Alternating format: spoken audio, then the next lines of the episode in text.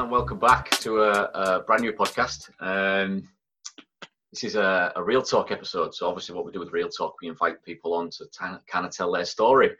And today, I've got Liam, uh, Liam Foster, a friend of mine from uh, from the gym. I keep getting lots of people on from the gym. I don't. I'm just. I don't know. I think they all want to chat. But yeah, it's a brand new episode. So, obviously, if you're new to the podcast, uh, make sure you hit the little like Facebook button thing any comments, any questions, anything you want to ask Liam, anything you want to ask me or the boys, put it in down below. And obviously, if it's the audio version you're listening to, leave your feedback and a review. Feedback's fantastic to us, obviously, because we don't know we don't know if we're any good or not. So it's good to kind of get some feedback. But um, yeah, so let's get cracking while uh, while I'm here. I'm just saying uh, off camera, I'm a I'm a bit I'm a bit hungover today. I celebrated my birthday, so um, yeah, it's my birthday, July 21st. So put that in your calendars. That's my mark it in your calendars. Yeah. but yeah, I'm a, I'm a bit sore today, but we'll get through it. We'll get through it. Um, so yeah, this is Liam. Uh, how are you, buddy? You all right? Yeah, very well, mate. Yeah, good. Um, it was. It's actually been really nice to to finally get on the show because I know that was discussing oh. it. I remember when you was first actually in the process of actually making it all, and and we had, we discussed it at the Christmas do. Yeah, um, yeah, I remember. I remember yeah, so you said that you wanted to try and do a podcast, obviously revolving around, um, you know, progress of, you know, regarding mental health and stuff and other aspects. So I was like, you know what, obviously, because that's something what's close to my heart, it's something that's really close to yours as well. So I said, anytime, obviously, get me on and, you know, um, and here I am, obviously back from Australia. So I, I said, obviously, I'll come on straight away, bud. So yeah, thank you for having me on. Ah, it's a pleasure, mate. Yeah, we got chatting, didn't we? And um, it's quite an eventful night that ten dollars Christmas parties at the gym. Really legendary, by the way. If you ever get to get to go to one of our Christmas parties, they are legendary. For a good party at Proactive, I'll tell you that. Um, yeah, we kind of arranged to kind of get together and have a chat, and then you flew halfway around the world. never really left out. Yeah, left you high and dry. Um, but yeah, how are you? How's lockdown? Yeah, lockdown's been going all right, mate. Um, I mean, I've just finally managed to get myself a job.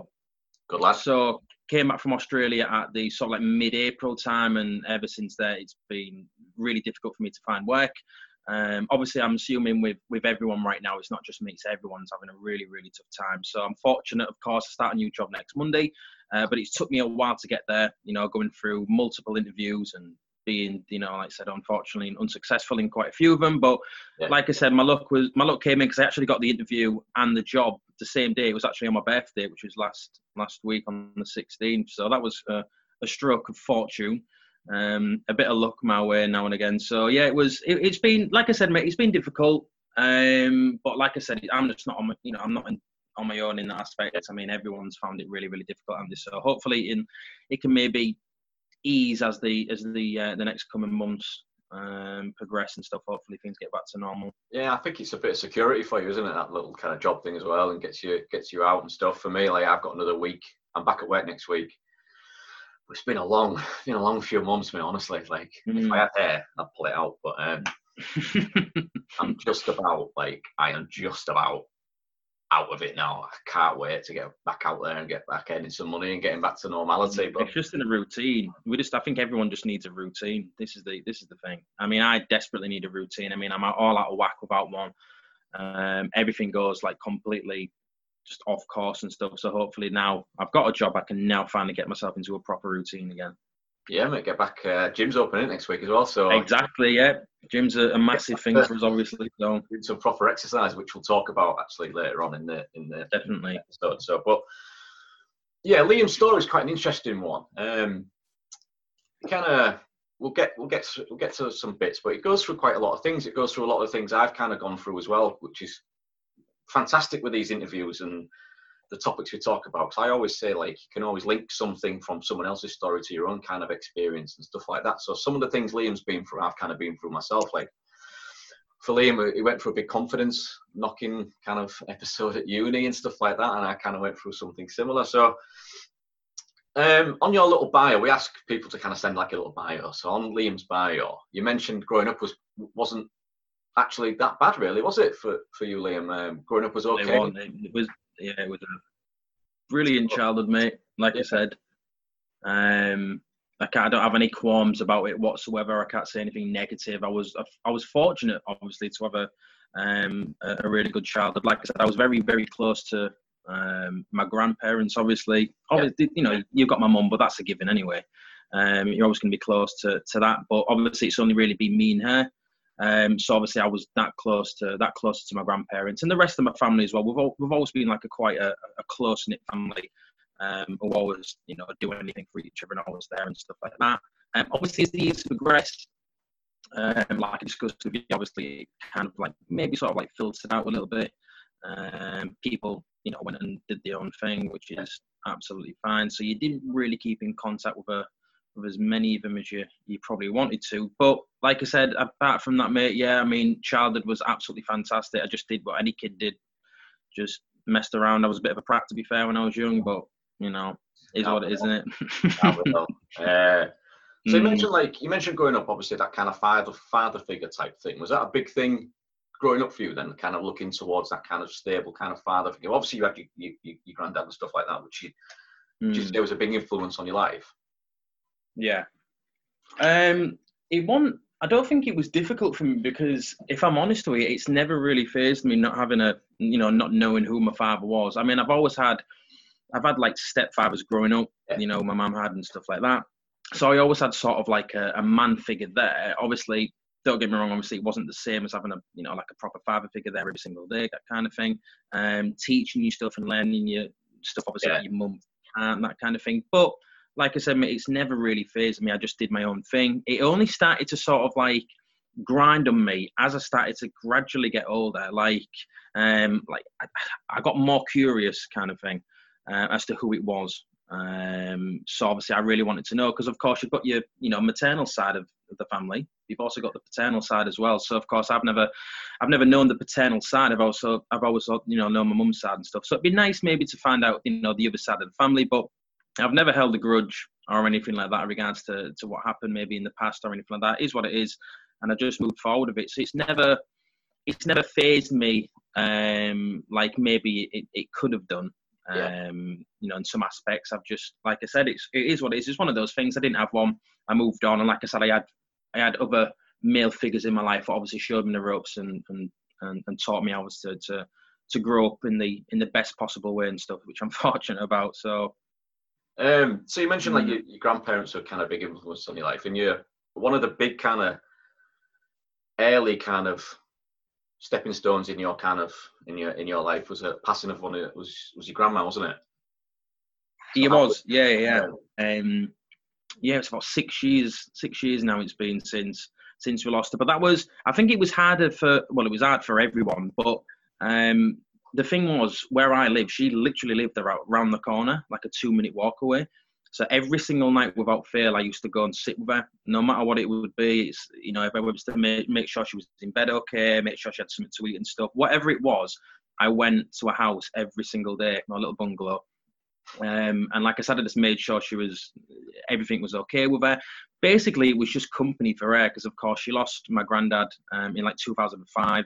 So yeah. she was on her own. Of course, she still had obviously all the daughters and sons going down now and again when they could, but they couldn't always go down, of course, every day like I could. So I was in a, a good position, of course, because I live around the corner, that I could just go and, and sit with her and, and, and, do whatever. And, and don't get me wrong, I mean, we, we got on like an absolute, you know, house on fire, and she was she was a right character. She was she was a she was a brilliant character. So yeah, I mean, it hit everyone like very very very hard when obviously we lost her. Uh, and it was quite. I think the the worst thing about it was as well that it was quite sudden. It was sort of like she she fell ill and on sort of like let's say for example on a Friday and by the Monday she'd passed away kind of thing. Really? I think it was like that if I remember rightly. So it was quite a a quick turnover kind of thing. So it was trying to wrap your brain around it, you know, instead of a gradual process was quite difficult. But like I said, I mean, it is what it is, isn't it, mate? I mean, like I've she's always obviously with me, you know, in in what I do. So is my granddad and everyone like that. Um, so we, I mean, like anybody, you always forget uh, and remember the good stuff, don't you, with with everything. So yeah, she was a huge, huge part of my life. But um, but like I said, I had I enjoyed the memories I had with her, and you know I'll always remember those. But she definitely taught me a lot of stuff, as did my granddad, and uh, and other things that, of course, I can take on to uh, to maybe pass on to, to my kids whenever I have them. yeah, same. yeah, when yeah. um, so you, you, growing up was was fine. Was there any kind of did you actually? Because you went to Pickering, you said, didn't you? You went to Pickering school. Yeah. And you had a pretty good school. Uh, you, you, kind of enjoyed it, didn't you? And um, what's mm. what, what what kind of what was that like for you? School was the best five years of my life, mate. Honestly, it was. Yeah. I can't fault any of it. Obviously, when I was going, I was like, ugh, in school again, that kind of thing. But the friends that you don't honestly, you do not realize how much you miss it until you've literally left. It's absolutely crazy. Like I remember just talking to my mates and stuff. Like was in year eleven, was like, oh, I can't wait to to you know like to, to leave school. And we can go to college and we can go do this and go do that. But then soon as of course you, you leave, you always hear those like like stories about people who've left and said, oh, school's the best time of your life. You'll you know you'll literally gradually distance yourself from you know the, the friends that you saw every single day and you thought to yourself back then that's not going to happen no, not with my group of friends we'll always stay close um, and it did i mean you, you don't keep in unfortunately as it is the, the hard truth you don't really keep in contact with them after that um, if you want for facebook or, or social media now i mean you know what i mean I, I won't have a clue with the majority of the people I went to school what they're doing and stuff. So I mean, Facebook's a godsend in that in that regard, mate. But but yeah, school was school was the best time of my life. If I could just literally go back and relive like one day kind of thing, I've just been an absolute idiot in school again like I used to be and stuff and just clowning around, mate. Honestly, I'd, I'd do anything. But yeah, school was, I can't knock school at all, mate. Pickering High School, obviously it's Sirius Academy now. Yeah. Um, but yeah, Pickering High School was was the best five years of my life, absolutely, mate, without doubt. So I, I it's it's different. Like you you had a really good kind of time at school, and school for me was horrendous. Mm. Hate, I hated every minute of it. Like I hate like. Why did you? What, what was wrong with it though in your regard? Was it just like you I, didn't you didn't have a Yeah, I got I got, I got, uh, I got bullied quite a bit at school, so mm. I used to like I'd do anything. I'd do anything not to go. So like I'd wake yeah. up and I used to hate it because I'd get bullied before I got there, and I'd get bullied when I was there. And then like uh, I used to like try and sneak out, sneak out the back the back uh, entrance, so they just leave me alone. So Mm. That kind of affected me quite a lot. My school days. This is why I mention it on here. I always try and get people's kind of school days and stuff because so because uh, some people kind of have different, and it kind of shapes who you kind of grow up to be. Do you know what I mean? So, oh yeah. I think for for you, like, how did you get on at school? Did you good grades and stuff? And I was, I, I always stated myself like I always say I'm like the bang average lad kind of thing. I just got bang average grades. Um, like I got C's across the board. I don't think I got anything higher than that. Um, and then obviously when I went on to college, let's say for example, I got bang average grades but still passed and stuff. So I never sort of like exceeded huge expectations, but I never fell below par if that makes sense either. Yeah. Um, but yeah, I mean, yeah, grades. I'd have liked to obviously got better grades, of course. Uh, and if I, I would have gone back now, mate, like there was a, a couple of like subjects I may have um, gotten a better grade at if I maybe did a little bit more mm. uh, revising kind of thing. But like I said, I'm, I'm proud of them, and I'm not being funny as well, mate. But every single job I've gone gone for, pretty much, they don't really really care, kind of thing. It's it's nuts, to be fair. So. No, I'm the same. Like every kind of job I've had, I don't. I could literally write anything. I could write anything on my grades. So just mm. yeah, whatever. Just don't check. But stay in school is important. yeah, definitely stay in school and don't lie about your grades. but, but yeah, to be fair, I mean, if you're listening to it and, and you know what I mean, and you are still in school, whatever, and you you know you do get quite you know you know like quite bad grades stuff, it's not the end of the world. Yeah, I mean, you can always do them again, can't you? So. Yeah, it's not the end of the world. I think that's one of the big things. I think uh, there's a lot of pressure, isn't there? especially on uh, on kids nowadays to to get a good mm. education, and there's a lot of pressure on there. And you see it with the, with the mental health statistics, don't you? With um, kind of uni students as well, college students, even primary school and stuff. The pressure on kids now is ridiculous. It's crazy. Yeah, um, there's a lot of pressure on them, obviously, to to perform and, and, and do well and be the best in the class, kind of thing. And it's just like too much pressure on them at an early age as well, isn't it? Which is the which is the bad thing. So I mean, it's all well and good. I'm all for people doing uh, you know the best for themselves, but maybe leave it to a certain age when you start obviously maybe telling them certain stuff you don't want to put pressure on them at such a young age. I think so yeah mate. Um, so you you progressed through school progressed through college and then you went to uni. So you went to birmingham did you say? You went to birmingham uni. Yeah. Birmingham university i went to. Went to hull college um, and studied media um, which again was was i can't fault it absolutely brilliant stuff met some amazing people and then went on to um, went on to Birmingham University to study radio, which is of course it's still a big dream of mine to to try and get into. Um, I mean, it's it's kind of like took a a bit of a, a sour turn in the in, you know the last couple of years because it is very very difficult to get your foot in the door in radio. Um, yeah. it's it's better to know people, of course, as opposed to what you know, which is, you know, the you know the age-old saying, so to speak. So I mean, it, it is quite difficult. I mean, don't get me wrong. I have been to like London studios, I've been to Manchester studios, and I've been to Humberside and, and whatever. And when I was in Australia, I went to a you know a radio station over there to try and get some experience. But yeah, you've got to have that. You've got to have a stroke of luck um, when it comes to that. And like I said, you've got to have that luck to try and get you first. First of all, to get your foot in the door, and then to go from there. So, but like I said, university was could have been better, but that's where obviously everything kind of like stemmed from and, and started uh, when I was at university in regards to like mental health and stuff. Yeah, uh, Liam's story um, is quite an interesting one, I think. Um, because university is meant to be this big thing, isn't it? You're meant to go to uni and enjoy yourself, and it's meant to be a big thing. Mm. You, it, it, went the other way, didn't it? Um, you're kind of was it the um, the thing you developed? Like you had uh, acne and stuff. Um, was that it? Was that just mm. the big kind of critical point in it? Was it just the the kind of confidence thing like that? Or was the pretty of... much, mate? That's literally where it all stemmed from. Yeah, the acne was the root cause. Acne was the was literally like the the be all and end all in regards to what caused obviously the mental health. Um, I mean, I wrote like an article last year in regards to when obviously I told everyone on um, stock because I've been ill in it for so long, and one of the things that I wrote in there was that like everyone has, I just thought it was normal. Like everyone gets bad skin when they're about, you know, whatever, when, when they're certain age, 17, when obviously they're growing out that adolescent kind of age, and then you get bad skin, and then you just think eventually it'll just go away, especially if you're a lad as well. Um, you know what I mean? You just think to yourself, oh, eventually it'll just probably um, go away and stuff, and I'll be fine. But I just didn't really take care of my skin back then, uh, and I think what aggravated it a lot more is that I started to get obviously not confident about going out, and then I remember talking to my friend one time and he said, Look, have you ever tried putting, I don't know, like a you know, bit of foundation or something, or your mum's makeup drawer or something like that over a spot? And I was like, hmm, yeah, that's, that's good thinking to be fair. I didn't think of that. So I did it. And obviously it covered it up, it covered the redness. And then obviously I had a little bit more confidence to say, Right, I can go out now without being embarrassed about this massive thing here. But then what transpired after that is that I kind of sort of like begin, uh, began to sort of rely on using it um, because obviously it started to grow. I didn't have a clue what I was doing, so I was like putting it on, and then I wasn't taking care of my skin, I wasn't taking care of my face because I thought, oh, it's fine.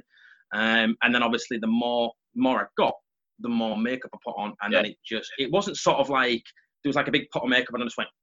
and then put my face in it, and it was you see, see those people. yeah, exactly, like a Trump face, where it's just like orange, and then it's just white yeah. there and stuff. Yeah. It wasn't that kind of thing. It was just like little dabs, obviously, just to get rid of the redness and stuff like that to hide the embarrassment. But because I didn't know what I was doing, it made it obviously aggravated it a lot worse uh, and made it, you know, a hundred million times worse. And of course, I just got more and it got on spread, and I was like, oh Jesus! But then when I went to university, because I was living in sort of like an ensuite room, quite a small room as well. That's when it started to just get worse and worse and worse. And I remember just spending so much time on the computer, so much time revising on on, on skin products, on, on diet and stuff, on the best foods to clear your skin. And I've spent so much time and I wasted so much time as well trying to research on all these these fads and all these fad diets and all these uh, uh, amazing supplements that you just have a couple of pills a day and it's all it's magically gone. I was like, oh yeah, I'll get that because obviously I was naive back then. I didn't have a clue. I just wanted a quick fix to get rid of it so I could enjoy my time at university. But obviously nothing helped, um, and it just got worse and worse and worse. I ended up having a uh, wearing like a beanie. My hair got really, really long, so my fringe like went right down there. My hair was like down here, sort of like around there kind of thing. and I ended up having to wear a beanie just so my fringe would stay in place and cover my forehead. Because obviously the, the majority of the, the spots was all on my forehead. So if I could hide that, yeah. and obviously with a beanie so it secured it in place, it was like a padlock. So it was just literally fixed to my head. That was there and then obviously no one saw it, but obviously I still had things around there. But it was I tried to not let it dampen me. But the problem is, and I think I discussed it with you, obviously in the actual bio itself, is that I'm a very very prideful person. So yeah.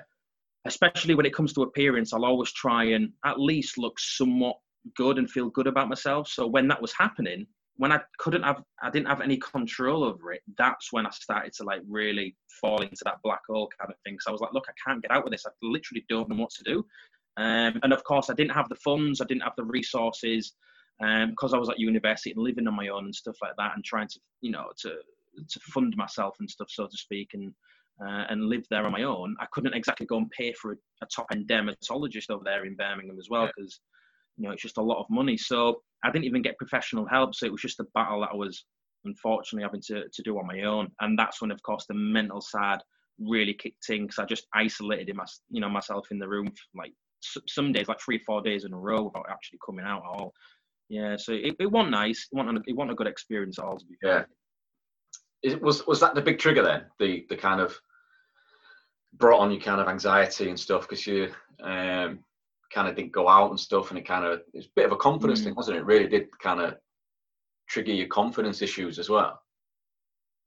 Absolutely, mate. Yeah, it, it, it, completely kicks you while you're down. Like I said, you, you fall into sort of like that black hole and you just can't get out of it. But then obviously that comes to depression. Then I never knew what really depression felt like until I was isolated in my room, like for, like I said, for days on end. Sometimes I didn't go to class. Sometimes I didn't even want to meet friends. And I, I, I, did waste a lot of opportunities when I was at university to try and progress myself, and maybe my grades would have been better. I mean, eventually, I think I got a two-one in the end, which is I'm, I'm actually proud with. But I maybe could have got, you know, a better grade. You know, um, if I really had the confidence to go to class or really study hard and stuff like that. So it definitely put a damper, and it, it wasn't just the studying part of university; it was the enjoyment of meeting new people, living with new people, and stuff. This is the first ever time I'd lived away from home. So obviously, I, I was really excited about meeting new people and going to parties or living the proper uni life, and it just didn't happen like whatsoever. Um, and then when I did, of course, eventually finish, and I got the letter of saying, "Look, you know, well done for finishing. Your graduation is on the 21st of July, whatever." Um, I remember being at the table reading the letter, and I just turned to my mum and I was like, "I can't go." I said, "I, I literally? I cannot, I cannot face going literally when I was like this. And of course, even when I was back home, it was getting worse and worse and worse. And I'd lost loads of weight. Like I was so skinny, it was unbelievable. Just looked really gone and stuff. Because like I said, I wasn't. I didn't want to go in the kitchen and cook because obviously everyone would would obviously socialize in the kitchen from the dorms. So what I used to do is literally wait until like eleven o'clock at night, wait till everyone is either out getting pissed or, or, or sleeping and stuff, and then I used to sort of like creep into the kitchen and then cook like like a small meal or something like that because I'm still a crap cook, but I was an even worse cook back then. So like I had pasta and it turned into soup one time because I'd left it on for too long, for example. So it was it was a mess. So I lost loads of weight as well. So I was just yeah, it was it was horrible. Like when I came back home, people were like, "Wow, you okay? Like you look really." And straight away, I think the first time I started to get really embarrassed around my family is when my cousin actually said to me, "Are you wearing makeup?" Like just a, off the question. It wasn't obviously to, to, to belittle me. It was just like, are you you got makeup on? And I was like, no. It's like, what, what makes you say that? She went, yeah, you have. I can tell I'm a girl. I can see when you've got makeup on you. And I was like, oh. And then obviously I just said, oh yeah, just a bit. And then you're like so embarrassed after that because obviously as a male, a mm. male wearing makeup and, and uh, you know what I mean, and stuff like that. As bad as it sounds, unfortunately, you do get people who are really, really judgmental and stuff like that. So I was, oh, I went into a shell and I just locked myself in my room when I came home and just didn't see hardly anyone and just became a, a huge recluse like I was at university. Yeah. Yeah, that's. I think that's uh, uh, one of the big kind of effects of it, isn't it? A lot of people do that. They just isolate themselves and don't don't mm. go outside and stuff. Especially with obviously what you went through with the, that kind of confidence thing. Um, so what was was was that it then? Was that you just didn't leave? You didn't socialize? What was relationships like? Did you obviously make relationships really dwindled out? Um, yeah, friends. Like I lost a good chunk, uh, a good number of years um, with with my best friends, just because literally it got to the point where there was asking me to still do things, and I would make up a, a crap excuse of, of not to go. Um, just because obviously I just couldn't face it. Sometimes I'd maybe go and play football now and again, but still I had a hat on kind of thing, and I just I wasn't myself. And obviously, how I described it, it was like when you're a new kid at school and you're trying to fit in, but you're not quite sure of the, of the banter. Like the banter changed, and I couldn't couldn't associate myself with these people who I loved and I grew up with, and I I spelled I spent like a majority of my childhood with, and now sort of like strangers because I, I've not seen them for such a long time.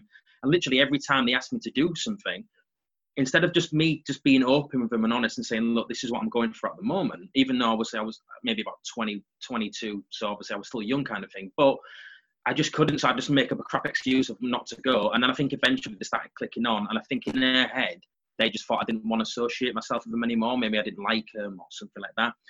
So they just stopped inviting me, which I which I completely agree with. I mean, this comes to a point where you ask someone so many times to do things, and if they keep saying no, you just like, you know what? Then we'll it is what it is. Then we won't invite you to any more things because we know the answer is going to be. We know the answer before we've been asked yet. And it got to the point where I really lost the relationships with them. And I, yeah, obviously I can't get back those years, but now of course I have formed the relationship back with them all, and I'm I'm really close to them again, like I used to be, which I'm so glad about. I mean, I see him pretty much all the time now uh, as well, like I used to. So I can't get back those years, but I can, of course, I can make it up now with them all. Yeah. Um, and you know, and do things and go places with them and, and do stuff which I, I, was never confident with before. Now I can do all that stuff with them again, which is which is good. Um, um, but yeah, relationships really took a took a ten for the worse. I didn't have really much relationships at all, if I'm honest with you, mate. Yeah, I was I, like like I said, I always say, but yeah, I was I was the same. Like I was going through something, and I just like mm. you just don't like you said, I just made excuses and just didn't bother. Like didn't even leave my bedroom for like days and days and days, and it just it, yeah. I think it just grips you, doesn't it? Like it just takes hold of you, and it just it's a weird. thing. I can't describe it. It's, it's very hard to explain, isn't it? Yeah. Yeah. Um. So no, I don't think if you hadn't had it before, you, you won't really understand how it really just pulled you in, and you just mm. cannot snap out of it. And every single day you're like waking up thinking, and I have to go through it all again, kind of thing. Like, how am I gonna, how am I gonna be today? What, what's gonna happen today? Like, I used to get scared when the phone, like, I used to get nervous and scared when the phone rang downstairs, and my mum used to go, "Oh, now then, so, how are you doing? Yeah, I just go and put him on," and then my heart was just beating out my chest because I was like, now what excuse am I going to come up now? Because I know they're going to ask me to do things, or are they going to come round unexpectedly and I look like this? And I was like, this i mean it was just a constant battle and it was yeah it was it was it was horrible just a constant battle with your own head um so you kind of what you went through at uni did you did you did you talk to anybody about it did you like go to the university and say look i'm i'm struggling with this and i'm struggling with that and did you actually go and try and get a little bit of help then or was it just a i'm not leaving my i'm not leaving my dorm room kind of thing yeah it was to be fair, I wish I did back then, and I wish I really got help, of course, in regards to a dermatologist, like say, for example, as well. And I don't know why it didn't. I think it was just because I was maybe I don't know if I was scared. I don't know if I was I was. I think it was a huge part of it was embarrassment. I was so embarrassed about telling someone. And obviously now I look back on it, and obviously it's silly because of course mental health is such a huge thing now. But even back then, like seven or eight years ago, whenever it was, um, things were a little bit different still. And I think we've come on leaps and bounds in the last couple of years, of course, in regards to talking about and stuff. But even back then, like eight years ago, it was still sort of like a stigma around it. And I was still very, very embarrassed. I think I talked to one of my friends who was in my class and I was really close with him. Uh, and I'm still really good friends with him now. And I think I told him basically what was happening with me. I think I sent him like a huge sort of like message on Facebook. I think it was saying, look, mate, this is what's happening with me right now. Because obviously he was getting a little bit sort of like worried about me because I'd not been at university for a few days and he yeah. come down to my dorm and stuff, so he didn't have a clue what was going on. And I'm, I'm, I was like very, very bad at communication and, and communicating with people and stuff. And to be fair, I still am now and again. But um, so obviously he was like getting worried. So when he messaged me saying, "Look, mate, you haven't been at uni for a couple of days now. Is everything okay?" I just came clean and said, "Look, this is what's going on with me right now."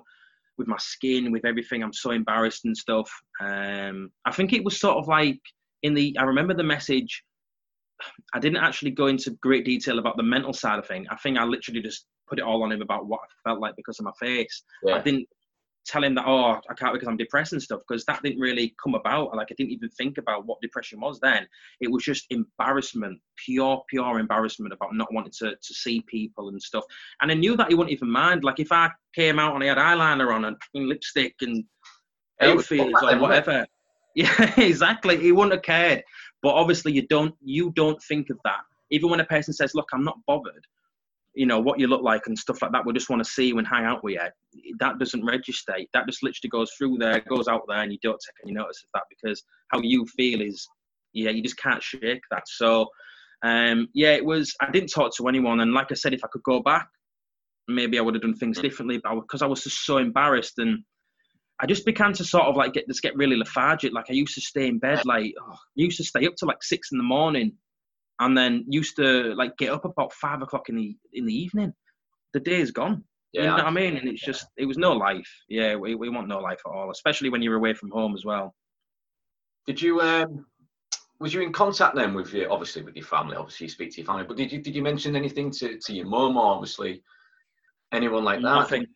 Nothing, mate. No, I mean to be fair, in all honesty, we've even though obviously I'm an only child and stuff like that, and it's it's really just been, of course, me and my mum. We do have a good relationship, but we've never been that close in regards to telling each other stuff. It's mm. never really been sort of like a relationship like that. Um, I don't know why, but it just never has. So like sometimes I find it a bit difficult and stuff like that to discuss things like that with her. But yeah, I never, and even with the people I was closest to, um, and like the people now, let's say for example, or I do tell a lot of things to. Even then, I was like, I'm not telling. I didn't tell no one. I just kept everything in. It wasn't until maybe, like I said, about two, three years ago, when I really let everything out because everything was just getting on top of me so much, and the thoughts were, were getting a little bit more severe and stuff. That's when I said, look, I'm now. It just got to a point where I just popped, and I was like, I need to explode, and I just need to tell someone something. But back then, because it was still quite fresh, I wouldn't dare tell anyone because I was so embarrassed and stuff. Um, and I think that's the problem these days, and it is so so difficult for people to open up. And that's why, of course, when I wrote that thing last year about obviously what I went through and stuff, my main passion in regards to writing that and what I really wanted to happen is I wanted to make people believe and see that as hard as of course what it is right now, whatever they're going through, all it takes is just to reach out to someone, and then of course that ball will slowly start to get. Uh, to see obviously start to roll it gets bigger and bigger and bigger, of course, because once you tell one person, you get that confidence to tell the next person, and obviously it goes from there, kind of thing. I mean, that's that's what happened with me. So, uh, and I had a lot of good messages when I put, like I said, I had a lot of good feedback when I put that thing last year. A lot of people getting in touch with me. A few people got in touch with me and said, you know, I've suffered through the same thing. I can't believe you've gone through yeah. the same thing. I thought it was only me. And this is what I mean. You, you, there's probably a lot of people still out there what are, you know, silently struggling with it. Um, and like like I said, I, I don't envy him because it's so difficult to open up first thing and just tell somebody something. Yeah, I think like obviously like uh, I'll put um, Liam's article. I'll put it up. I'll I'll post. I'll put it on the um, on the description up, up there. So go check it out. It is really really. It's a good read actually. It is a really good read. Some solid like he, he tells his story, um, which is getting out there now. But yeah, it's a really good article. I'll I'll, I'll put it up there for you to read. Um, but I, I totally agree. Like it, um, talking and stuff like that, it's it's it's massive. Especially like obviously you've kind of come out and started talking a little bit more and stuff and saying how much you struggle mm. with certain things. I think, especially around what you went through, um, that kind of body image for men as well. I think is yeah for us men. Like for me, I was I was a big kid. Uh, I uh, I always I, I, get my body off. I always say I get my body off my bum. It's weird big, big flies and stuff. And uh, sorry, bum, if you. Mm.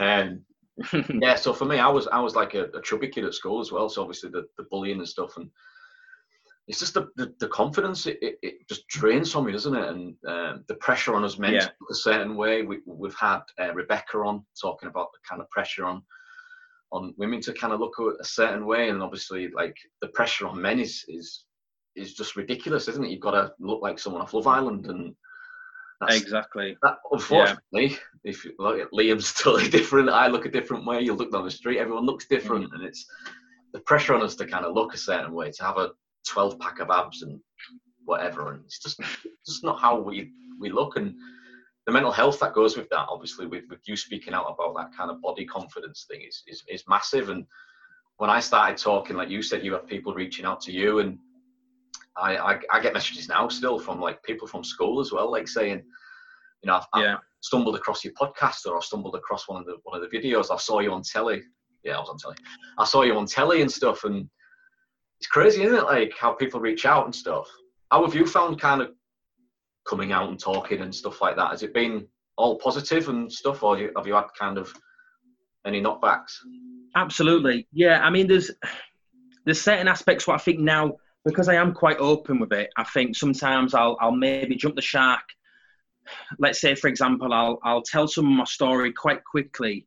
For example, maybe I've just met them or something like that, because deep down I'll get afraid that I'm afraid that maybe eventually, if I, if I do tell the story, maybe down the line, that they're going to think, oh, you know what I mean, or something like that. And it's just like, a, and I need to snap out of that mentality. And there's a lot, there's a lot of things, like I said, what I need to really work on Um, and obviously, when it when it comes to obviously how I think and uh, and my mentality regards to certain situations and stuff, but uh, but yeah, I mean, the majority of it was apart from that was has been fantastic. Like I said, it's just a it's nice to know that people now know obviously what I was going through, and it wasn't just because I was being ignorant, or it wasn't because, of course, I didn't want to associate myself with them, or uh, I just didn't like him anymore, or because I was just boring, or something like that. Like this, these are all the things, of course, what what did, of course, come up in the last couple of years uh, when I was going through all the stuff. I was either boring, or I didn't want to do things. I was just a recluse, and I was just this and that. And I was that.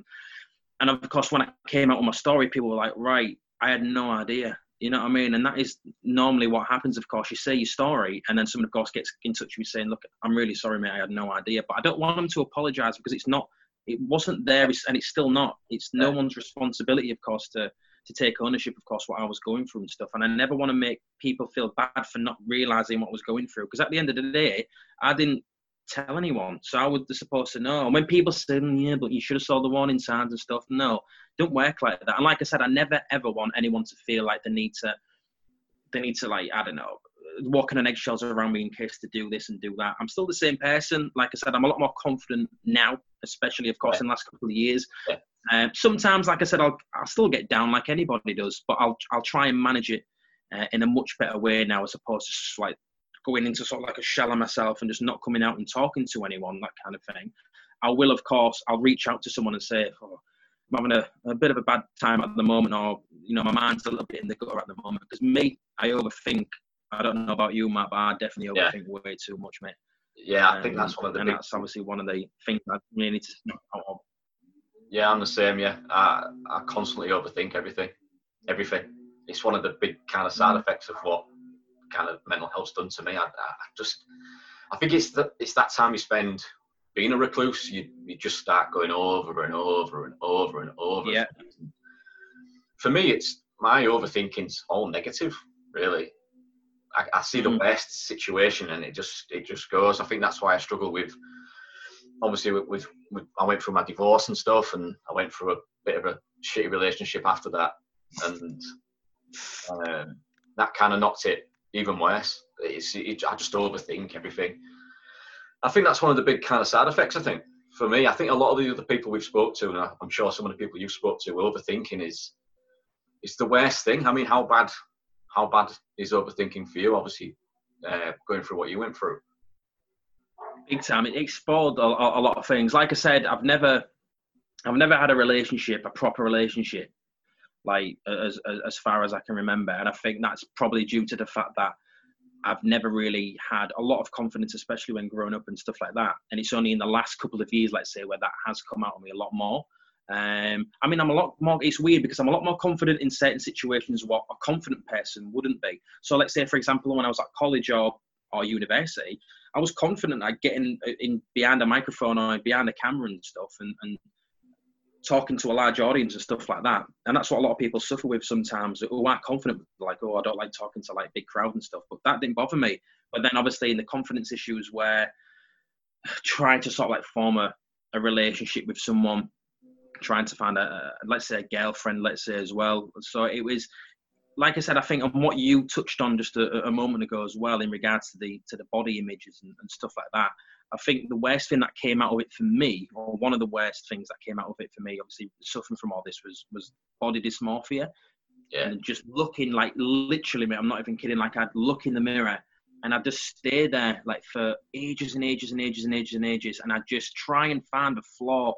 So let's say if I could see like a, oh, I could see maybe like a bump coming up there, I'd be like, oh, end of the world. Don't there we go then. it was just and I was obviously, mate, yeah, I just look at myself and I think, right, there must be a flaw, there must be something. And I'd go to work or something like that, and I'd, people would see I was down, and it because obviously, eventually, you can't put on that mask forever. Mm. Eventually, people do start to, to see the cracks and stuff, and people would, like I said, the people at my last job at Hull Daily Mail I worked at was I think a big part of my recovery, to be fair, certain, especially certain people and stuff, what helped me. And they used to say, "Look, I know when you you're down, what's going on, what's the matter, what, what's happening. Let's go for a chat in the room and stuff." And I'm like, "Oh, just my face today or something like that." Oh, it took me ages to get ready. Like I nearly lost my job there when I first ever started because it took me in the morning like about maybe an hour and a half to get ready to put like to make sure like my if I have a spot maybe it's covered up or something like that or whatever and, and make sure I do feel confident in myself. And then of course I was late for work because I'd be then booking up the courage to step out the door because I'd think, oh, everyone's going to be starting to look at me. Everyone's looking at me, oh, they're looking at my face. What, what have I got on? Blah, blah, blah. Um, but then when I went to work and I discussed that with people, people would turn around and say, well, isn't that wrong with you. Like, there's literally, I can't mm. see anything wrong with you. But, and this is the yin and yang. It was just like, it was a constant battle like that to, to try and listen to their advice and listen to what they were saying because it was being truthful with me. But then it's the battle of the, you know, of, of my own head thinking, well, don't be a dickhead. Of course, you look like an absolute mess right now. What you, you know, don't listen to them.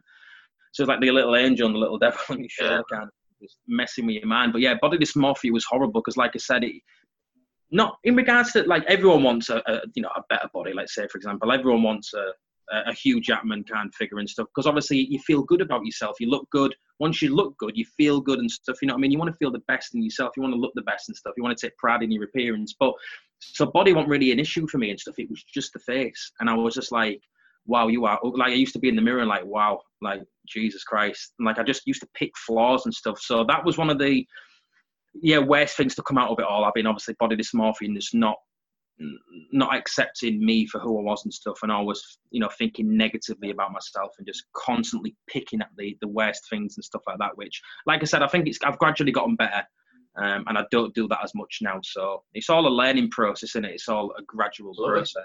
Yeah, I think that I think that's the, the, big thing to get across to anyone who's who's watching. Hopefully you are and listening. Hopefully you are.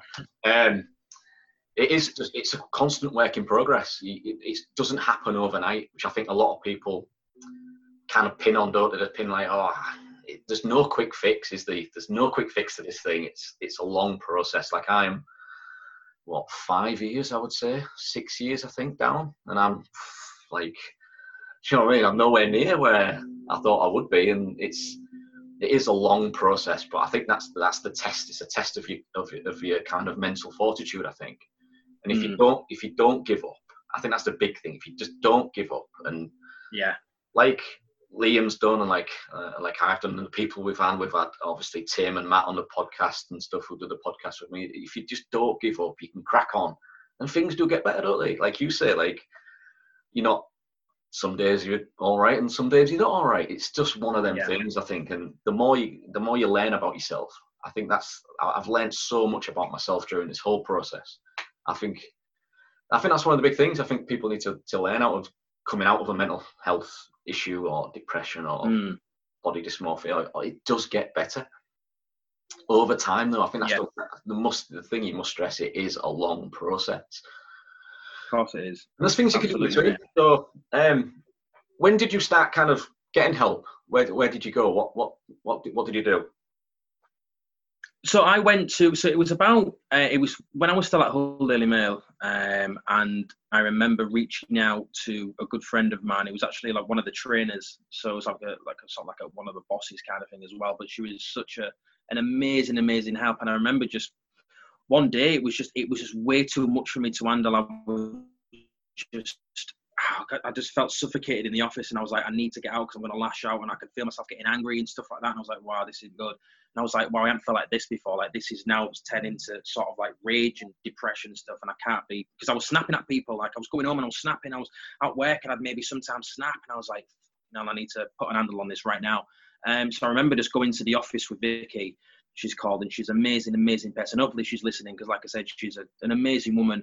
And I remember just coming out of it all, and I said, look, I said, this is what's been going on. I went to university and I told her my whole story, and she was like, and she just sat down with me. and Said, Look, she said, it's not embarrassing to go and get help. First of all, go and see a dermatologist, let's say, for example. And, and she knew people who, were, who was going through exactly the same, which is quite a, a, a, weird coincidence, to be fair. Sort of like one of her family members, let's say, was going through exactly the same thing as I was with, with skin and stuff. Um, obviously, so then I had another friend there to talk to, and she did. I developed a, a huge friendship with her as well, and she still means a, lot. And obviously, she uh, and Vicky does as well. And just what they did and the advice that they gave me, and ever since that point, there was always there for me no matter what. When I was down and stuff, they always wanted to have a conversation with me in a chat, and they'll always regularly check in and stuff. But and then I thought to myself, you know what? Now I need to see a dermatologist I need to get to the root cause of the problem because I thought to myself, if I can just get rid and, and uh, of what was going on in my face, then my mental health will slowly start to get better as well. It's all sort of like a, a cycle. So I start with a dermatologist, he helps me, then I get in a better mindset and stuff. Once I see my skin getting better and stuff, then my mental health will get a lot better. It's not that easy because you've still got those scars and stuff that, you know, lingering and stuff which don't leave you. But like I said, for the it was a godsend. I went to dermatologist. He helped me out hugely um, and gave me some brilliant life advice as well, which was fantastic. Um, and then I eventually, because of course I still had the mental scars so to speak, in regards to depression, I then thought, you know what, I need to reach out to someone now, sort of like a professional, just get everything off my chest. And that's when I went to uh, Let's Talk and got in touch with those guys um, and talked to a woman. Can't remember her name. I wish I did because, like I said, she was amazing. What What's good about Let's Talk and the people are in that business and in that you know uh, profession is that they just listen to you. They just sometimes they'll ask questions. Don't get me wrong. They want to know more about you and stuff like that, and they want to know how you're doing, if you're going to hurt yourself, that kind of thing, which I never was. But they just listen to you and they said, look, what's been going on with you? Then tell me your story. And they'll just sit back and sometimes they won't even write notes. Sometimes I just want a general chat with you. And I think sometimes that's what you need. You need someone that's not a family member or not a friend or, or you're embarrassed to, like to tell things to. You just need a, a complete stranger who does of course still have a background in, in, in, mental health and be able to push you in the right direction and you know what the best course of action is sometimes that's the best thing so those guys that let's talk i mean if ever you know i mean if anybody's ever feeling down and stuff it's such a simple process as well to get in there yeah um, and it was brilliant and stuff so that that really helped as well talking to someone i will put uh, i will put um, let's talk up on on when I when I post it out. There'll be a link yeah. up there if anyone wants any help or anything like that. I'll put some links up there for people to kind of go through. But yeah, I I did I, I did the same. I went professional first, you know, therapy and stuff like that, and um, it's a, honestly it could have been a com should just a complete stranger just to listen, and then like just um just I just unloaded. I said on here before, like I got in she asked my name and I didn't shut up for like nine minutes. yeah. I just went. I just went to town. I bet she was shocked. yeah, because you just like you just bottle everything up, don't you? Like uh, like you mentioned in your I think it was your article where you said you hold a hold a ball underwater. And uh, you hold it underwater for so long, and then obviously yeah. you let it go, and it that's it. Yeah.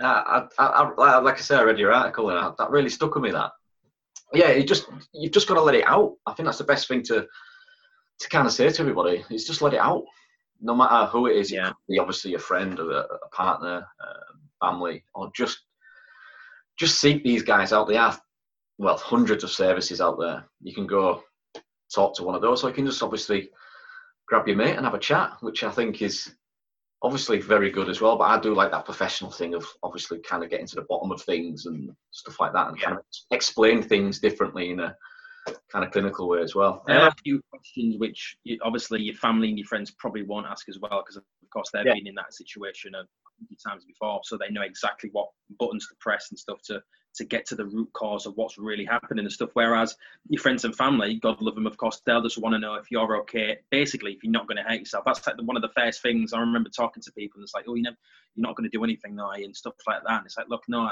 those thoughts. Don't get me wrong. Maybe across my mind now and again and stuff. Yeah. But I was always afraid to think of things like that because I, I was petrified of it. So I never would have got to that stage. And I think that's why I was in such a vicious cycle because um, I didn't just I didn't want to cope with it anymore. So I didn't want to keep living with what I was living going through and stuff like that, and waking up and having to go through it again. But at the same time, I couldn't do anything about it because I was never just gonna you know opt out or, or do anything to harm myself. So I was like, and how do I get out of this situation? And so it was just a such a yeah, it was a horrible, horrible like vicious cycle to to to be inside. It was horrible, yeah. So how did you feel then? How did you feel kind of talking about it and stuff? Was it a good experience because my, my first two were pretty bad because obviously we went kind of pretty deep and then obviously the, the easier it gets the kind of we started having a laugh and just bantering each other to be fair. How, how, yeah. did you how did you kind of come out of it? She was lovely to be fair. I mean in regards to when i was talking to, to to the lady of course it was just the conversation all the time. How are you doing? You know what's been going on with you? How are you feeling today? What's made you feel that way and stuff? So she was asking professional questions. But when I wrote that article, and when I basically told everyone after so many years, of course, of bottle it inside, that was the first time I actually really let it out to everyone. I was I was crapping myself. Like I remember literally what it was. I got out the shower and it was a Saturday, and I think my mental health used to get a lot worse on a weekend, and it used to be exasperated due to the fact of social media. And it's that is literally the long and short of it. I'd look on my I'd look on my phone and I'd scroll through Facebook and I'm seeing all these seemingly because we don't know what's happening obviously and you know they could show us that they're happy and they're having a good time but deep down they could have their own problems mm-hmm. and I think everyone's like that but of course you don't see that when you're in that frame of mind so you're scrolling through your phone and you're seeing all these people having going on days out or in relationships or doing this and they look really happy or the and it's just things what you want and things that you've never experienced or never had um, and I used to just literally just sit on a weekend, and of course, I didn't really get many phone calls and stuff from people asking me to do things back then as well. So I was literally just on my own all day Saturday, all day Sunday in my room, just not doing anything, wallowing in self pity, let's say, for example. And then the next day, when I used to go to work on a Monday, they go, "How was your weekend, Liam?" I go, "Yeah, you know what? It was really good." you know yeah. what I mean? I, just, yeah. I wanted to put on that facade like I was, I was a busy guy and I was doing stuff and things like that. Um, so when I did eventually tell people, it was a Saturday, and I remember getting out of the shower, and I was, I was again, my head was all over the place, and I remember just sitting down on my chair where I am now, and I had my phone on me, and I downloaded like a, uh, like an, like an app where you can obviously write things and stuff like that. And my head was literally an absolute shed at that point in time. And I thought, do you know what? I think it's about time I tell people now. I said, I think I'm ready just to get it all out. I said, the longer I keep holding these feelings inside, I'm never going to progress. I'm never going to get better, and I'm never going to have a stable relationship with with let's say family or friends or you know find a girl or anything like that because I just can't snap out of this. So I just sat here and I literally just it, it, it was weird. It just came natural. Like I just remember, and there was never a time where I stopped and thought, hmm, what shall I say now? It just like my fingers went straight onto the to the phone, and then I just didn't stop writing. And I think there was a there was a point where I was like, geez, it's getting a bit long now. I might need to stop. to be fair, you know, because I just I could have kept on going and going and going, but soon as I posted it, I was like, right, let's see what happens from that point. And then straight away, I mean, messages, messages, like people didn't realize and stuff. And it was just a huge weight just to tell people and let people know. Like I said, it wasn't for attention. That's the, literally the last thing I ever wanted to do. It's due to the fact that I wanted to let people know why I was this way, why I was the person I am right now compared to the guy they knew a couple of years ago when I was this like happy-go-lucky kid, and I was always outdoors and stuff, and I wanted to do stuff, and I, you know, I was real adventurous. To now being a kid that you didn't see anymore and stuff, and I was always inside because they probably thought, oh, it's just a bit boring, a bit strange that, a bit strange that kid. I think to be fair. So, and that's why I tell people. And like I said, one of the main reasons as well is because I really wanted other people to come forward. And like I said, I'm glad they did because I got a, a, ton of messages from people, from friends, like you said, from school friends, who got in touch with me and said, look, you know, I'm going through exactly the same thing you know, this is my story and stuff. And it was, it, it was really, really nice, really, really nice. Um, just to get obviously, you know, their story as well. And I'm, you know, I'm proud that, and I'm humbled as well to to to be able to say that. Obviously, people said that to me because, like I said, mate, they could they could have, you know, maybe some of them actually said to me, I hadn't even told my mum this, or I've not even told yeah. my partner this, or something like that. And you're telling me, and it's like, you know what I mean? So yeah, that meant a, a great deal as well when people were saying that. Yeah, I think that the the point you put up there about attention and stuff like that, and I can like if, if Matty was meant to be on today, but uh, we've had to kind of put it back. We was meant to do this yesterday, but things happened and whatever. But um, yeah, Matty always Matty's really good at things like that. We we we say like he can. I think from experience, I think you might be the same. You can kind of see when people are kind of looking for that attention, though. They yeah. think like I, I can read it, read it like a book. Um, yeah. But yeah, I think that's the misconception of what I think we get, especially with obviously being on a podcast and stuff like that. It's it's attention, isn't it? And people post stuff for attention, and it's not it's it's not the case. I just want people to know that there are people out there similar to you and me, and yeah, and you can come out and just chat like like we're chatting about football or whatever, or chatting about whatever, going out with the lads or just having a beer and just chatting about normal things. This should be normal, don't you think? Of course it should. I mean, and, and I think that the ad the most difficult thing about that though is, like you said, a lot of people back then, because there was such a huge stigma around it, people did think, oh, just attention seeking, man. Mm. Just like, oh, ev- everyone's got problems. You know what I mean? Everyone suffers from from this and that. You're not on your own in this. I mean, I remember when I first came out of it, and and I got a message. Actually, a, a, a good story to be fair. I remember um, we had sort of like a, the company I worked at, Reach PLC it covered, of course, right across the UK. So we handle all the newspapers across the UK. So we had like one main business website reach. Of course, we put like maybe articles on there from people from L- London and Canary Wharf used to put articles and stuff. And I actually, for, for one of my colleagues, actually, she managed to get my article that I wrote. She managed to get it published on the website. So of course, people in the London offices or Liverpool offices or something like that could read it. And I remember putting it up, and I remember coming into into work one day, and I got a, a message from someone um, internally, of course, who I didn't know, and it was a reporter. I think she was a head reporter for the Liverpool Echo or, so, or Manchester Evening News or one of the two big papers.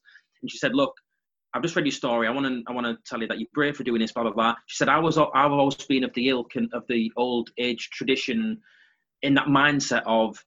Just crack on with things, you know. I'm in my 40s now and stuff like that, and I always thought, you know what? If you if you're down or you're suffering depression, so is everybody else. Just crack on with it. Yeah. You know, like stone fist kind of thing. Just get through it and stuff like everybody else does. And she said, I've realised obviously as the years have progressed and of course as mental health has become a lot bigger, and especially reading your story, that it's not it's not that simple. People aren't just doing it for attention. There is a genuine reason why people are crying out for help. Um, or there is a genuine reason why people don't obviously mention all this stuff until it's too late because this is exactly the mentality what people still have. Um, and it is a shame when you, I, I mean, I, I, do get sort of like, not annoyed or not angry, but I'm just a little bit disappointed when I still see people who are in that frame of mind, who are still sort of like in that traditional mindset of, oh, well, you know what it is, what it is. Just try and get on with it. Just man up. Just just get on with it. You know what I mean? It's it is what it is. Life's hard for everyone, kind of thing. I to saying that. Of course, life's hard for everyone. There's probably a million and million and million people out you know out there what have you know a lot worse than I do uh, and mentally, in, you know, whatever, socially, whatever. But at the end of the day, that that's that's absolutely fine. But that doesn't disregard what, let's say, you're going through or I'm going through still. Uh, you know what I mean? So I'm not doing it. I'm not saying for one second that, of course, the world revolves around me, and I want you to know this because, of course, I want you to to know what I'm going through and take pity on me. Not at all. I just want to let you know, of course, that I, you know, sometimes if I am struggling, this is the reason. You know what I've gone through and stuff like that. So, yeah, there is a it is sometimes a bit difficult when you come across people like that. Fortunately, though, I've not really come across a lot of lot of people like that in the in the last couple of years. Though it's only the odd person what does say the old man up kind of thing, and it's just like whatever, man. You know what I mean? Yeah, I will man up then. Cheers for that. Great advice, mate. Yeah, yeah, yeah. Thanks, mate. I'll take that on the chin. Thank you. I'll just go man up on it. Yeah. uh, no, but like you mentioned it there. Like I like we I'm mention it on here quite a lot about kind of generational things as well. Like mental health back when I was young is completely different to what mental health is for you nowadays. Um, a bit younger than me, unfortunately. So um, yeah, so like we always say, like back when I was there, it was that mentality, the mentality and attitudes towards mental health was, oh, fucking come on, mate, sort it out, just get a grip and. and that's why I think yeah. the, the, the thing of talking, making talking normal is just a, it's a difficult thing to do. Of course it is, and I mean, like you said, because you do get obviously the. I mean, you maybe have family members and stuff. I mean, I know I had some. I've got probably some family members now. What maybe are still maybe in that mindset of oh, just get on, get on with it. Unfortunately, but it's not because they, they mean any ill will. It's just because unfortunately that's their that's the way they're being brought up. That's their generation kind of thing. The, the 50s, the 60s, the 70s was quite a you know, women had to be women and stuff. You, you yeah. had to do this, you had to do that. Men had to be men and, and this and that. And obviously, as the years have progressed and stuff like that, thankfully, we've come out of that kind of that mentality where you don't have to obviously keep to that traditional style what obviously your parents and other people from other generations went through. You can talk about it. it is it is good for a man to talk about. I mean, look now. I mean, look how many things have prop, uh, cropped up in regards to mental health for everyone. I mean, you've got also Andy's Man Club, which is a godsend for a lot of people um, which obviously just primarily focuses around obviously men's health and doing things. I mean, they've done so much for the, for the charity and for, for mental health as it is. Um, and you've got other other charities as well around Hull and, and the UK and stuff, which are which are fantastic. And I think that's only going to continue to grow as well, because of course a lot more people.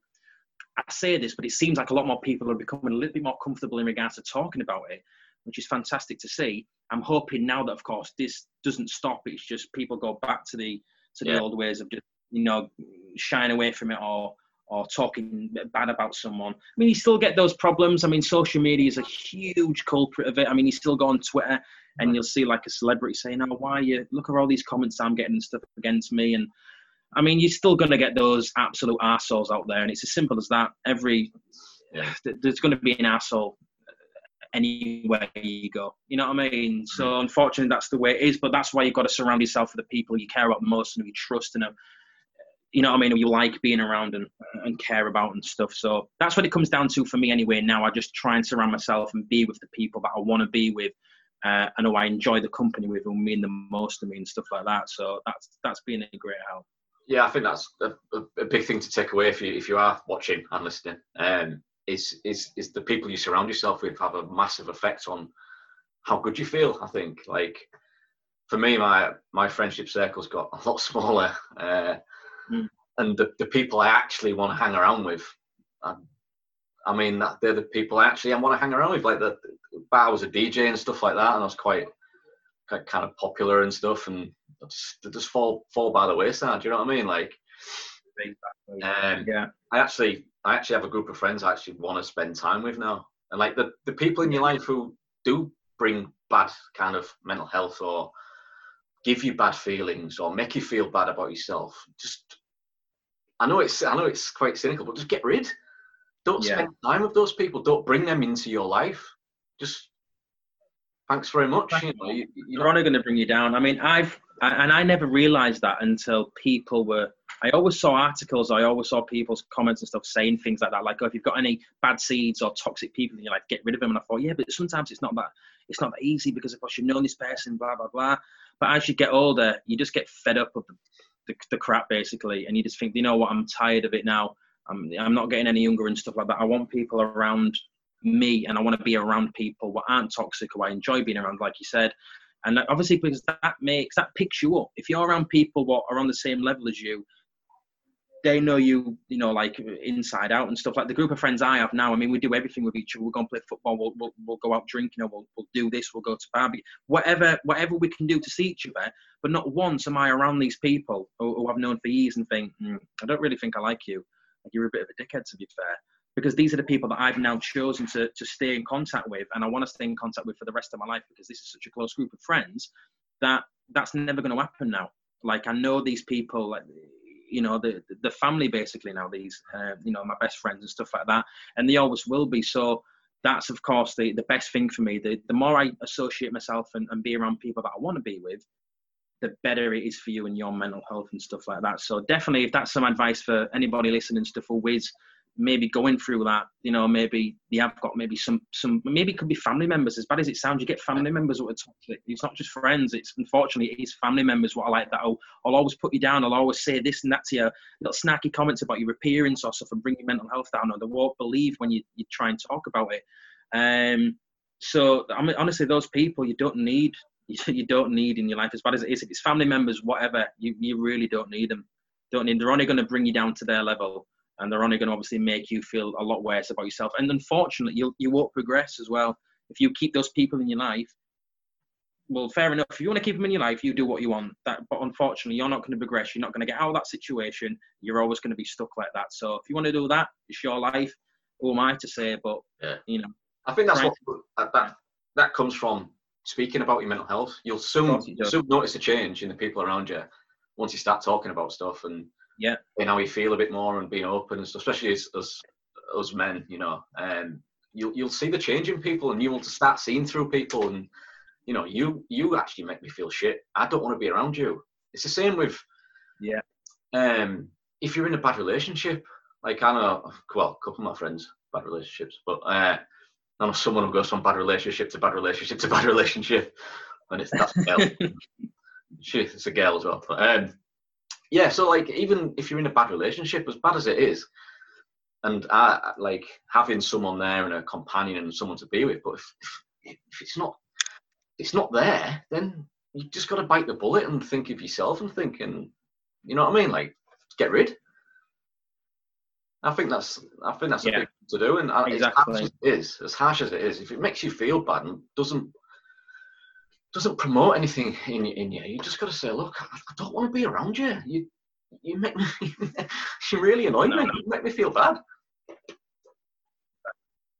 And the people that are in your life, you do want to be around and stuff. Make sure that you are there for them as well. When, of course, they're after you know mm. the dark days. Because at the end of the day, you know, it, it only takes one bad day for, for anyone, obviously, to to spiral into that sort of like abyss, so to speak, in that dark hole. So if you if you see a friend or anything like that, uh, one of your best friends, I mean, in your close group of circles, who you really really care about, and you notice a change or anything, definitely try and see if they're okay and stuff. Because that's all. Sometimes that's all someone's asking for. They're mm-hmm. crying out for someone just to be there. And like I said, when it came from like Vicky, me talking to her and stuff, she could have easily turned around and said, you know what? It's not really. I'm not professional in this, so you, you, maybe have to. I'm really sorry, but you're gonna have to talk to someone else. I'm just here as a work colleague and stuff like that. I don't really say to you, but like I said, she didn't do that. She was there for me, and she continued to be there for me, as did obviously everybody else who, of course, were, were let in and stuff like that. So, yeah, definitely surround yourself with the, the people that you want to be around. I think, yeah, like it may sound harsh, but you know, it is a it is a thing to do sometimes. Just sack people off and just don't do it for you and stuff like that, make you feel shit. Yeah, but there are. I, rem- I remember I've, I've done it quite recently actually. Like, but then you get a message saying, "Look, I was I, I know sometimes I'm a bit off with you. It's because I'm going through this," and they'll start telling you it's mm. just defense mechanism to you know call you something or make you feel bad. It's, it's their defense mechanism to to keep you away from finding out what's wrong with them.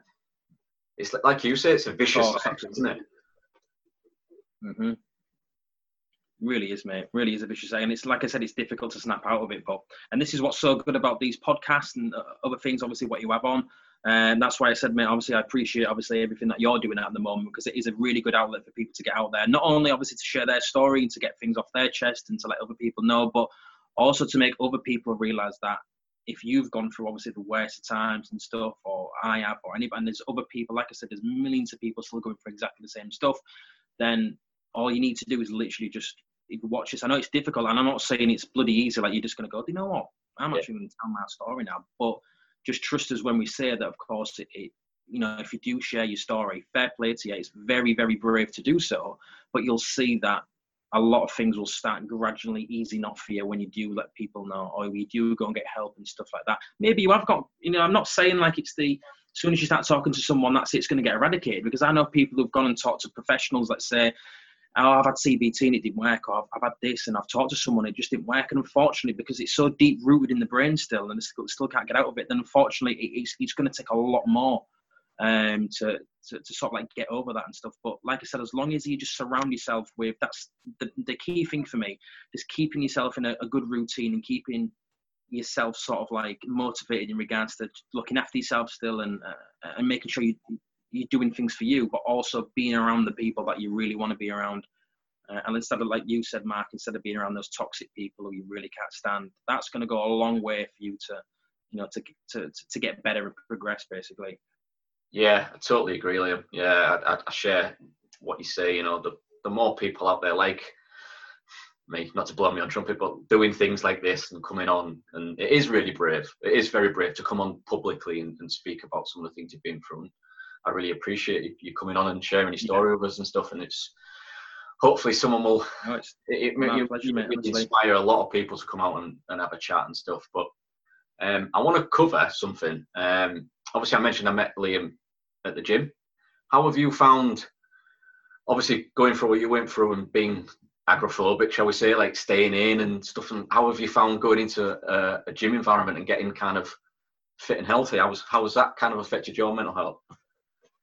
Um, well, I think we need to do a big shout out to to Proactive because everything that they've done, as the community itself, is is second to none. I mean, if there's if, you're one of those people who really just want to get out there and, and, and try any kind of fitness, but you don't like like I do. You didn't like like a contemporary gym going on your own. You didn't know what to do, and you were so nervous and embarrassed because you want big and hench and stuff. And I'm not like that at all still. So when I, I remember when I first ever stepped foot in there, and I saw Alex, you know, you see Jay and stuff, and you see other people in there and stuff were quite big. You think, mm, bloody hell! But that is literally the best community you could literally be around. Like it's it's absolutely incredible, and what they did for for me mentally as well, but not only physically, of course, but mentally. I mean, there are not only does I mean, it's very rare to find a gym what what not only obviously caters towards your physical aspects and physical needs and stuff, and wants you to progress obviously and look better and stuff, but they'll get you in for a chat if, you, if, if you're ever feeling bad and Yeah. stuff like that. Like, let's say, for example, Jay, Jay Belly, a fantastic example of a person who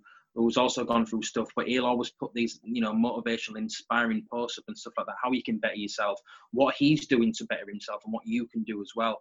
And I absolutely love that and stuff. So it's a fantastic community. But like I said, I was crapping myself when I first started. Yeah. I never, as you can see, mate, I've never, I've never really been a, a henge kind of guy. I've never, I've always been, like I said, I've always been quite skinny. My aim was to obviously to put on more weight, muscle wise and, and fat wise and stuff, and just get a little bit bigger and stuff. Uh, and like I said, when I went in there and I looked around, it was very daunting. Like I said, I wasn't used to that. But as the months progressed, like I couldn't, I'd never doubt it for, for one second. I never regret one second of being there. I mean, like I said, not only just the community as well, like met you and met some other incredible, amazing people.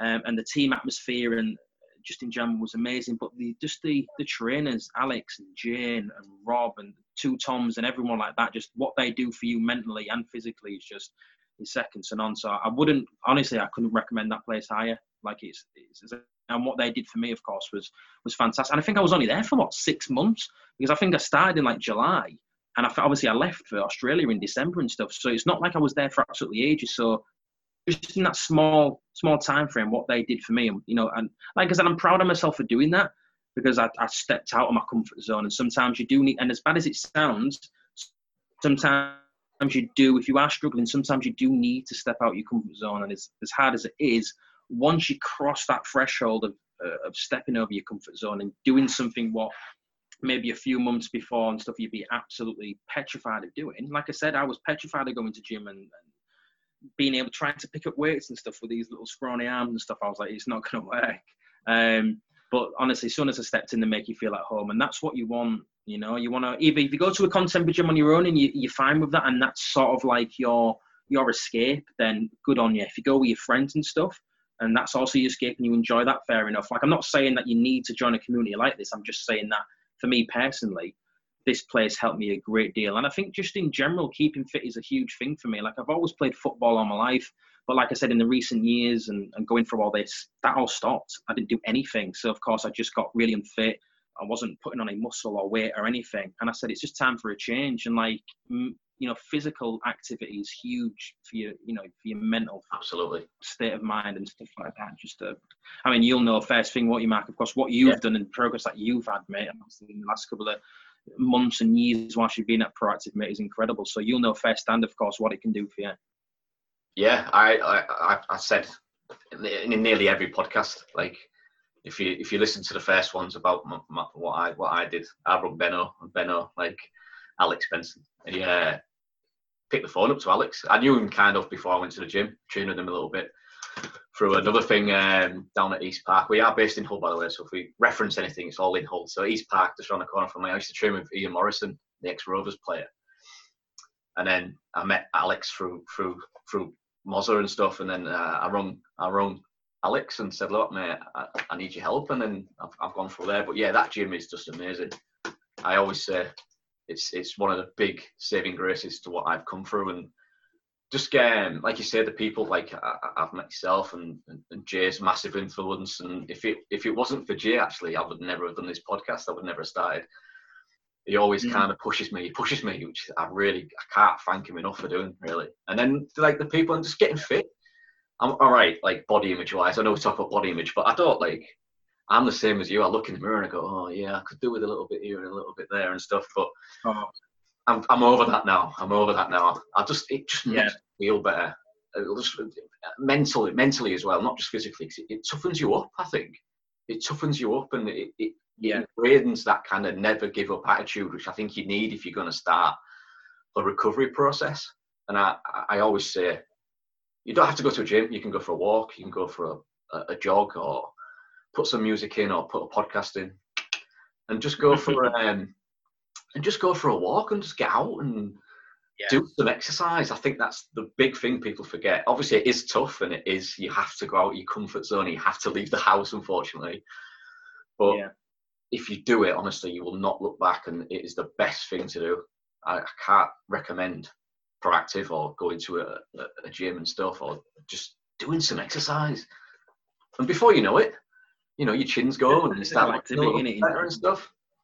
Yeah, and eating, nutrition. I'm going to get Jay on. I promise Yeah. you. Keep saying. I'm going to get Jay on the podcast. It's going to happen very That'd soon. great to have him on.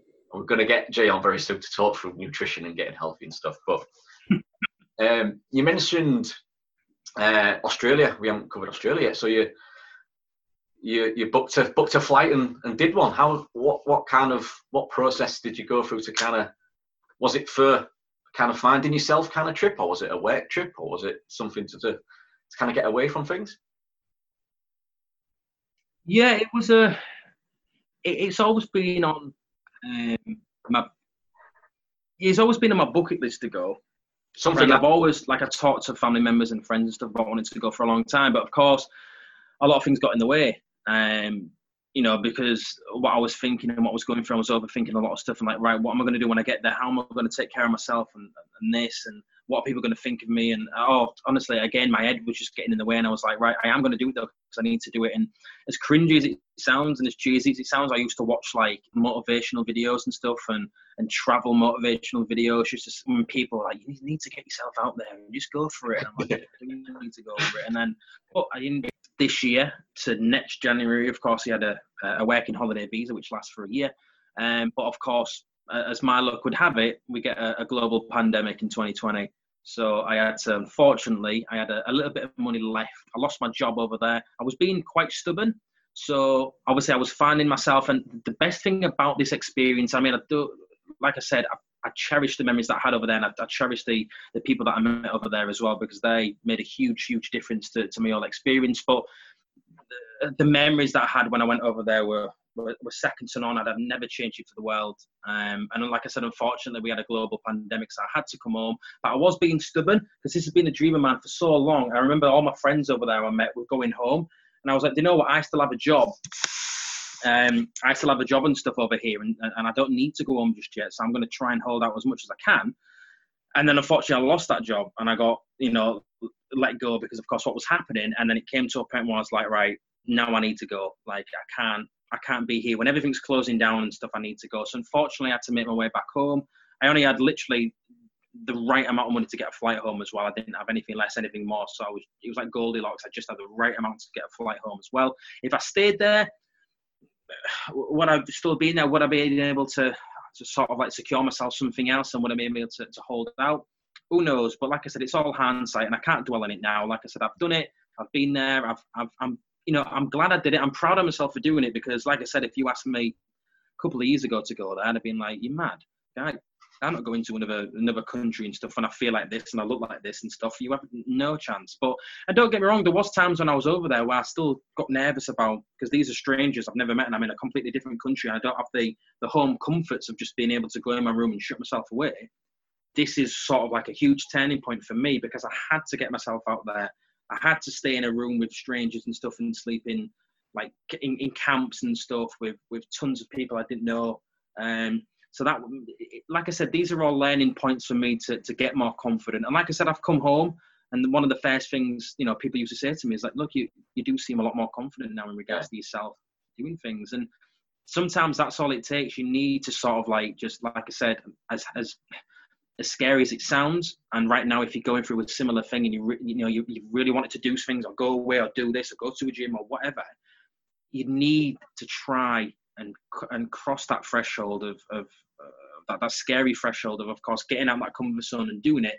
Because I guarantee you once you do it and you do something that you've always wanted to do like you said Matt whether it's gym or whether it's going away or whether it's going abroad or whether it's finding a relationship for example and putting yourself out there to find someone the second you do it and the second you're brave enough to do that and it, it does work out well for you you'll never look back and it'll be the best decision that you made. So I don't regret it but big gutted to come home, but now I can of course focus on myself here and uh, and you know fa- you know forming relationships again and, and meeting up with friends and doing stuff and enjoying myself and doing more things over here. So it's like I said, it was all a learning curve, and I'm I'm proud you know that I can be in that elite group to say that I have travelled to Australia, I've experienced it and stuff. So yeah, something I've always thought about.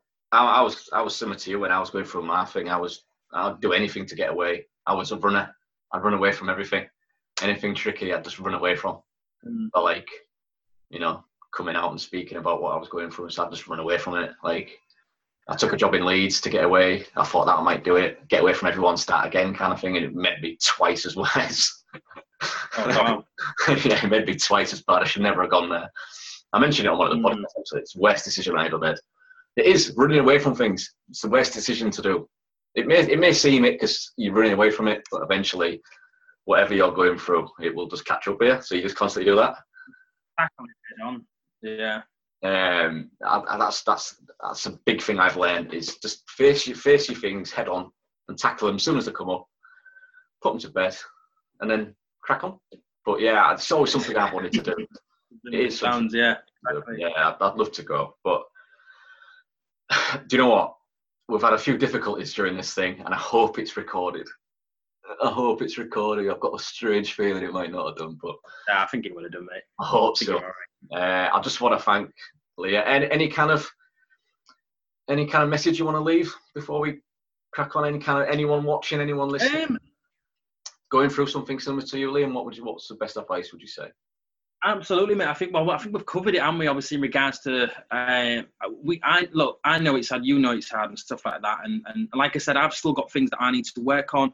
I sometimes get ahead of myself and like to jump jump the ship, um, and, and and talk sometimes a little bit too much about my experience. Sometimes you don't need to do that. Remember, so of course, if you do eventually come out with something, take it from me. You don't always need to tell them it straight away because it, because you fear that they might leave you or stuff like that in the future if you do eventually you know tell them down the line or stuff like that gradually get to it because at the end of the day i think it's a bit scary for someone else as well what i've experienced where as soon as you meet someone or as soon as you start getting to know someone or whether it's a friend or whatever and then as soon as as soon as you get to know them after the first couple of weeks or something straight away you're putting it all on them and what you've gone through and stuff.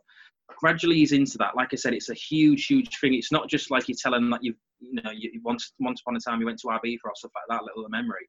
This is a huge thing that's happened to you. So sometimes a lot of people need to take a step back and think, whoa, like I've got a little bit of pressure on me now to deal with that. So just remember that, of course, if you if you are open with it and if if you are brave enough to talk about it and stuff, sometimes you don't need to talk about it straight away. Sometimes it's still good to keep things in, of course, but at the same time, what I would say, of course, and what Mark would say, and anybody of, come, of course who comes on this podcast, is that if you're still out there and you're still struggling, which I'm sure there's like I said, there's hundreds and thousands and millions of people out there still struggling every single day. But if you are nearly at that point where you really want to discuss it with someone and you, you're nearly getting there and stuff, just try your hardest just to get past that point. Because, like I said, I suffered for six, seven, eight years without telling no one. Mark, obviously, you said mate, you suffered for a long time before you reached out and stuff. And the longer that you keep it in, and the longer, of course, that it lets you, you allow it to eat eat you up and eat inside of you and stuff like that, the worse it's going to be in the long run. Because, like I said, I I lost job opportunities, I lost relationships, I lost yeah a good chunk and a good part of my life due to, to, of course, the mental side and the physical side of things, and just let things get in the way and stuff. So looking back now, I, you know, I kick myself thinking, well, why didn't I just do that or why didn't I do this? But you know, you can't do that though. Never, never fault, of course, what you've been through. I think that'd be my big advice as well. Ne- don't be embarrassed, of course, what you've been through, or don't fault yourself for any decisions that you've made due to, of course, what you was going through. Because at the time, no one knows what you're going through, and they can they can try and understand it. Like if someone turns around to me and says, "You know, I'm suffering through real bad depression at the moment. I just don't, I can't snap out of it." I'm not gonna, I'm not gonna say to him, "Yeah, I know exactly how you're feeling right now," because I don't. My depression is probably completely different to yours, Max, or somebody else. So what I'll say to him, I'll just give him as much help and support as as I possibly can, and that's all I'd say. If, like I said, if you've got like a family member or a a friend or anything like that, where you can see the telltale signs of they are struggling, um, you know, mentally and stuff like that. All it takes is just a, a an arm around the shoulder kind of thing. Uh, whether that's obviously, or, you know, literally or, or, or figuratively, just just be there for them and obviously make them aware that they have got people there for them, of course, that they can reach out. I know it's hard to reach out and talk. Like I don't think I would have done this podcast a couple of years ago. Um, so, like I said, mate, honestly, I appreciate so much, of course, for, first of all, you allowing me on, but of course, and, and sharing my story, but of course, what you're doing for, for other people in the same situation as well, mate. It's a, it's a, it's a great deal, and I don't think you realise it. Um, what it does for obviously a lot of people just to talk and, and, and help other people. So it's a brilliant platform, mate, that you're doing. Ah, thanks, mate. Yeah, appreciate it. Yeah, a lot of people actually. I, I'm, I'm quite modest. Do you know what I mean? Like, I, I don't. I, I do it for a reason. Do you know what I mean? Like, I don't. like I'm sure you you wrote that article for a reason. You want people to see it and you want people to read it and you want people to understand. I think. I think the big thing about this is I want people to understand that people do struggle to talk about things and, and express themselves. And it doesn't have to be about mental health. You just got to express yourself in the way you feel about things. And but no, I appreciate that, mate. I really do. Yeah, it means a lot, actually. Thank you. Appreciate it. Um, Liam, I really do appreciate you coming on, and I fingers you, crossed it's recorded. It. Let's hope. uh, thank you so much, mate, for giving up your time and sharing your story and your, and your anybody out there going through anything similar. Please take his advice and just do it and just get out there and start talking and go get some help. There's some links up there to Let's Talk and uh, Liam's article as well. So, mate, I appreciate it. Thank you very much indeed. Hopefully, I'll see you soon, pumping those guns. Yeah, let's hope. uh, um, hit the like and comments. Any questions for Liam? Any questions for me and the guys? Just leave them down below, and hopefully we'll see you soon. Thanks, Liam, mate. I really do appreciate it. Cheers, bud.